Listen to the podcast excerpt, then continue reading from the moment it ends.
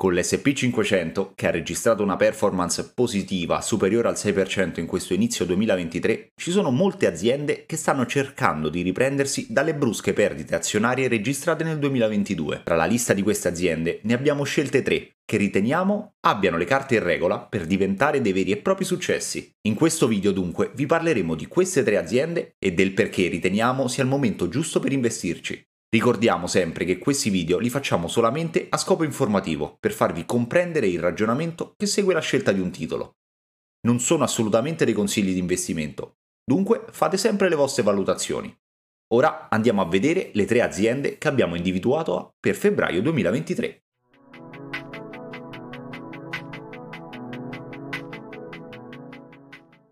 Oggi iniziamo una nuova rubrica mensile che ci permetterà di tenervi sempre aggiornati su tre azioni che potrebbero essere degli ottimi acquisti. Se questa idea ti piace, metti un like e iscriviti al canale. Attiva le notifiche per non perderti nessuno dei nostri futuri video su questa tematica, che probabilmente saranno sempre più frequenti all'interno del canale. La prima delle tre aziende è Nvidia. Nvidia è un'azienda importante nel settore dei semiconduttori e opera soprattutto come progettista di chip. L'azienda progetta una serie di prodotti, tra cui quello di elaborazione grafica detta GPU. Nvidia infatti è soprattutto nota per questi ultimi prodotti, che si può dire siano le fondamenta dell'azienda. Grazie a questi articoli, Nvidia serve anche mercati come quelli del gaming e dei data center, e addirittura quello dei veicoli a guida autonoma. Attualmente Nvidia Corporation genera i ricavi attraverso due segmenti principali, quello grafico che rappresenta il 67% dei ricavi e il segmento del networking che rappresenta il 23%. Il segmento grafico comprende anche le vendite delle GPU e genera un fantastico margine operativo. Il mercato, che ricopre come detto in precedenza, è soprattutto quello dei videogiochi, oltre a quello dei data center e della grafica professionale. Nell'ultimo periodo, i risultati finanziari di Nvidia hanno subito un leggero rallentamento. I ricavi attualmente si attestano a 28,6 miliardi di dollari, con un flusso di cassa operativo di 6,4 miliardi. Si tratta di un quadro leggermente diverso rispetto ai numeri del 2021, dove il flusso di cassa operativo era addirittura arrivato a toccare i 9,1 miliardi di dollari. L'azienda investe molto in ricerca e sviluppo ed ha infatti una spesa di 6,9 miliardi di dollari proprio per questa attività.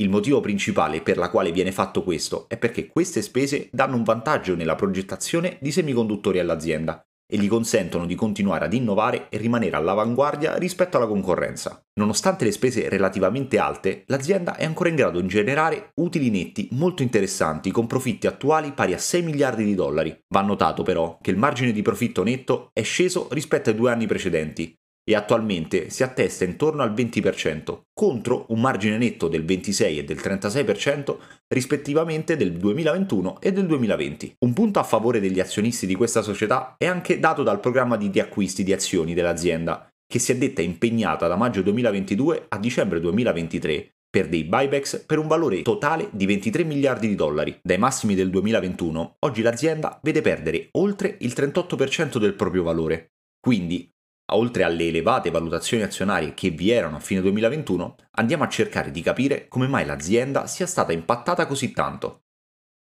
Il 2022 è stato un anno molto difficile, dove i ricavi del settore gaming sono diminuiti oltre il 20%, dopo che nel 2021 aveva avuto una crescita esplosiva del 27%. Il business dell'azienda che ha sostenuto principalmente la sua crescita è stato quello dei data center. Questo mercato infatti ha continuato a registrare una crescita straordinaria e sostenuta del 55%. Ora questo stesso mercato rappresenta più del 50% del fatturato totale e non sembra mostrare segni di fermarsi. La sfida ora per l'azienda è quella di recuperare quello che è stato perso nel mercato dei videogiochi.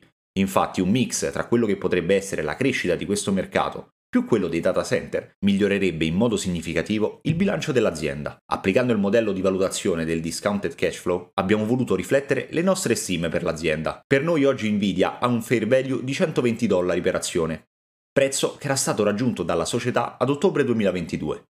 In quei momenti, infatti, abbiamo effettuato un primo ingresso, sperando continuasse la sua discesa, che purtroppo non è avvenuta. La posizione infatti ha un attuale gain di quasi il 40%, ed è proprio per questo motivo per la quale abbiamo inserito Nvidia all'interno della nostra watchlist di febbraio. Probabilmente l'uscita dell'ultima trimestrale ci consiglierà il da farsi. Guardando comunque i rischi per l'azienda, vediamo che ci sono tre punti importanti. Il primo è dato dalla concorrenza nel mercato dei semiconduttori, dove Nvidia si vede a lottare con AMD, Intel e Qualcomm, e dove la stessa società dovrà continuare ad investire ingenti somme per mantenere questo vantaggio competitivo. Il secondo punto è dato dal mercato delle criptovalute. Chiederete, come mai? Beh, una parte dei ricavi dell'azienda proviene proprio dalle vendite delle sue GPU a quelli che sono i crypto miners, ad esempio, durante l'ultima trimestrale è stato proprio menzionato dall'azienda questo fattore di rischio. L'ultimo punto è un qualcosa sulla quale Nvidia non può fare veramente nulla, ovvero la guerra commerciale tra Stati Uniti e Cina. Infatti il governo statunitense è diventato sempre più severo nei confronti dei chip che la Cina può importare, e questo ha avuto un impatto molto evidente sul business di Nvidia. La nostra seconda azienda inserita nella watchlist di febbraio è Autodesk, Autodesk è un'azienda di software e servizi che è rivolta alla progettazione di infrastrutture, costruzioni civili e industriali, ma anche di contenuti multimediali per l'intrattenimento, la progettazione meccanica e manifatturiera. Il suo prodotto di punta è AutoCAD ed è per questo che l'azienda è più conosciuta. Il software è uno standard industriale per l'architettura, l'ingegneria e l'edilizia, e l'azienda continua ad innovarlo per cercare di mantenere questo vantaggio competitivo. Come nel caso di Photoshop di Adobe, la popolarità del software si autoalimenta. I sistemi educativi infatti si formano su di esso, perché è quello che usa l'industria, e l'industria lo usa perché è quello con cui le persone si trovano sempre più a suo agio. Da quando Autodesk ha modificato il suo modello di abbonamento nel 2018, l'azienda è diventata veramente interessante. I ricavi infatti sono diventati sempre più consistenti e in forte crescita, per quest'anno, infatti, il flusso di cassa si prevede essere di 1,9 miliardi di dollari. Guardando quello che è il suo debito a lungo termine, ci accorgiamo che questo è quasi interamente coperto da un singolo anno di flusso di cassa, quindi non c'è da preoccuparsi per la sua situazione finanziaria. L'azienda, dopo aver acquisito una certa maturità, ha iniziato a pensare anche ai propri azionisti, con un piano da 4,4 milioni di azioni riacquistate e un piano autorizzato nel 2023 per 5 miliardi di dollari di buybacks. Il margine lordo dell'azienda è solidissimo al 90% e i margini operativi in crescita con un dato del 36%. Attualmente, applicando le nostre stime di crescita ai margini dell'azienda, sempre al modello di discounted cash flow, il prezzo ci risulta in linea con quello di mercato, a 209 dollari per azione. L'unico neo per la società è quello di essere fortemente correlata con quella che è l'industria delle nuove costruzioni, Potrebbe quindi risentire di un importante calo qualora si dovesse verificare una recessione economica. La terza e ultima azienda della quale vorremmo parlare oggi è Visa. Immaginiamo che questa non sia un'azienda che abbia bisogno di presentazioni, ma forse bisogna fare un appunto su quello che è il suo reale business. Visa è uno dei marchi dominanti a livello mondiale nel settore dei pagamenti digitali e fornisce servizi in oltre 200 paesi e territori a singoli consumatori, commercianti e istituzioni finanziarie e governi. L'azienda fornisce un'ampia gamma di servizi che includono servizi di autorizzazione e regolamentazione per istituti finanziari ed esercenti. Realizza i suoi profitti vendendo servizi come intermediario tra le istituzioni finanziarie e gli esercenti. Visa dunque non trae profitto dagli interessi applicati ai pagamenti con carta, che vanno invece all'istituto finanziario che ha messo la carta. I suoi grandi rivali sono Mastercard e American Express, oltre a società di pagamento digitali come PayPal. Guardando i dati dell'azienda nell'ultimo trimestre, notiamo che i ricavi sono cresciuti del 19% su base annua. Come prevedibile, gran parte di questa crescita è stata trainata dalla continua espansione della sua rete di pagamenti. Il management nell'ultima trimestrale ha sottolineato che la ripresa dei viaggi è stato l'elemento trainante dei volumi delle transazioni nonostante la Cina non abbia ancora riaperto completamente. Visa ha chiuso il trimestre con 20,6 miliardi di dollari in liquidità ed investimenti, a fronte di 22,5 miliardi di dollari di debito.